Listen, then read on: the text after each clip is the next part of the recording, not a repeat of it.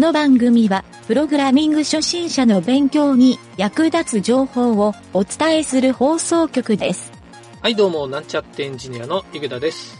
この間テレビのリモコンが押しても反応しなくなったので、中蓋を開けてですね、中に銀紙を貼って電通を良くしてみたんですけど、非常に快適になりました。やっぱりメンテナンスって大事なんですね。それではなんちゃってラジオ始まるよ。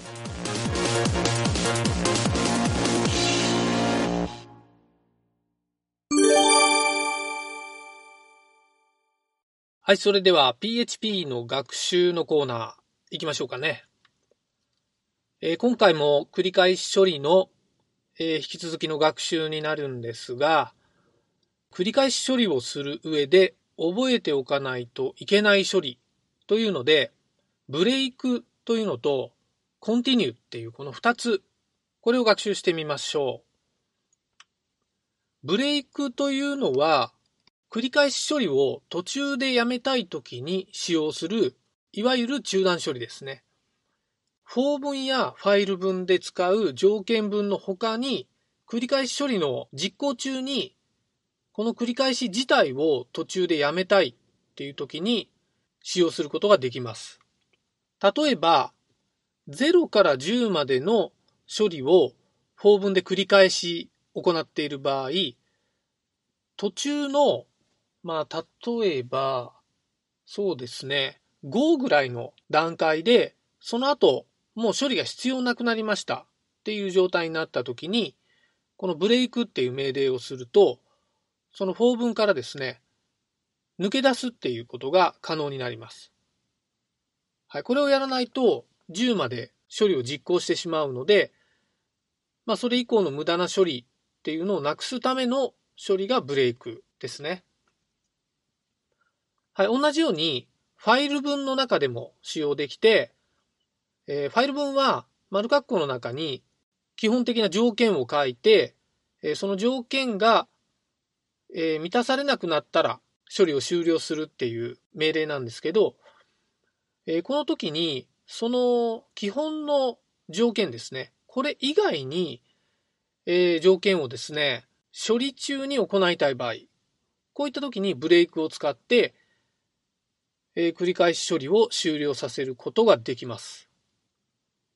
はい、これはですね、ファイル文はとにかく無限ループに陥りやすい命令なので、このブレイクっていうのを中に書くように癖をつけるといいかなというのを、ファイル文のところでちょっと話したんですが、それにちょっと必要な条件分岐は、この後次回以降に学習しようと思っている条件分岐のところで説明いたします。あとですね、foreach も、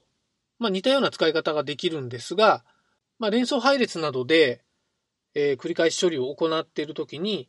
やっぱり途中でもこの繰り返し処理は必要ないよっていう状態を抜け出すのにこのブレイクっていうのを使います。はい、もうブレイクはそのまま break :; はい、これを書いた時点で、その繰り返し処理から抜け出すことができるんですね。はい、もしですね、このfor文とかが多重処理になっている場合、for文の中にさらにfor文を書く場合ですね。この場合は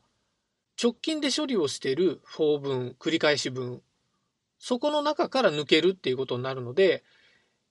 複数の階層をですね、一気に一括で抜けるっていう使い方はできません。なので、二重のfor文になってたとしたら、ブレイクをさせたい場合、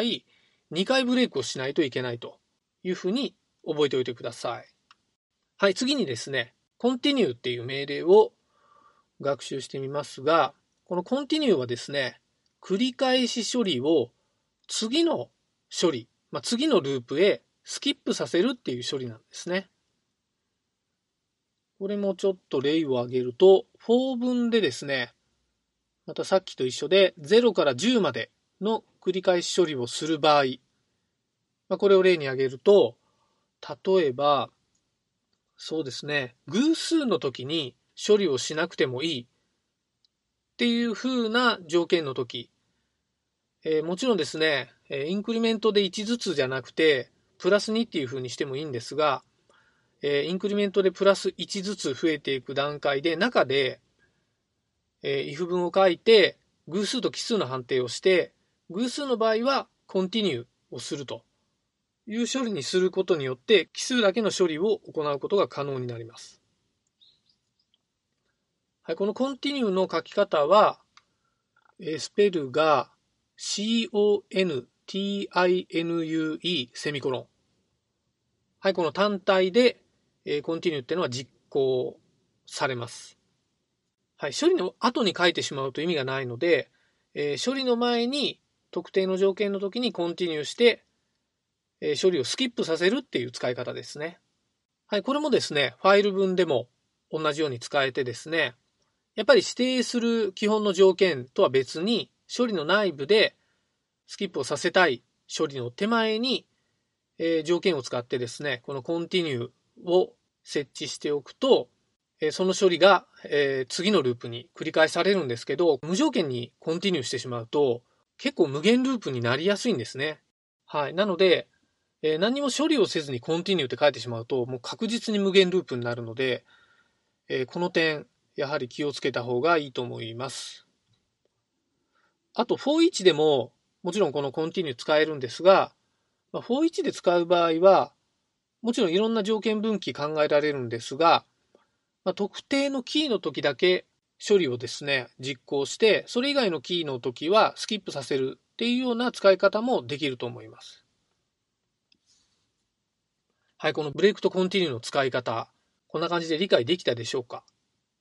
実はこのブレイクとコンティニューっていうのは、繰り返し処理の for 文、ファイル文、foreach 文、この中でのみ使用できる命令なので、それ以外の場所でうっかり使ってしまうと、結構致命的な PHP エラーになるので、その点要注意してください。はい。このエラーになりやすいポイントとしては、僕の経験上では、for 文の中身を別の関数に丸々移したときに、この continue とかが入った状態で、関数の中で continue を使うと、単純に繰り返し処理ではないので、エラーになってしまうんですね。プログラム全体で見れば、繰り返しの中の処理を関数で行ってるんですけど、この関数の中で直接 continue を使うことはできないので、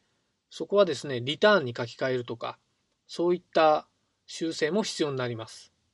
はい、これをやってみると、意外とこの不具合、発生する率が高いんじゃないかなと思うので、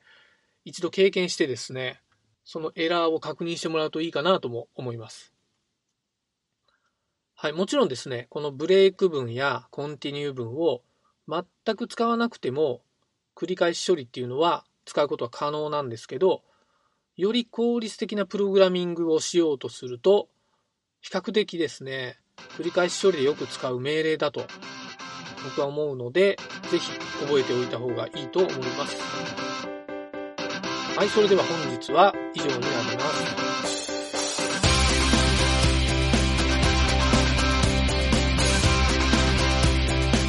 番組ホームページは http://mynt.work/radio/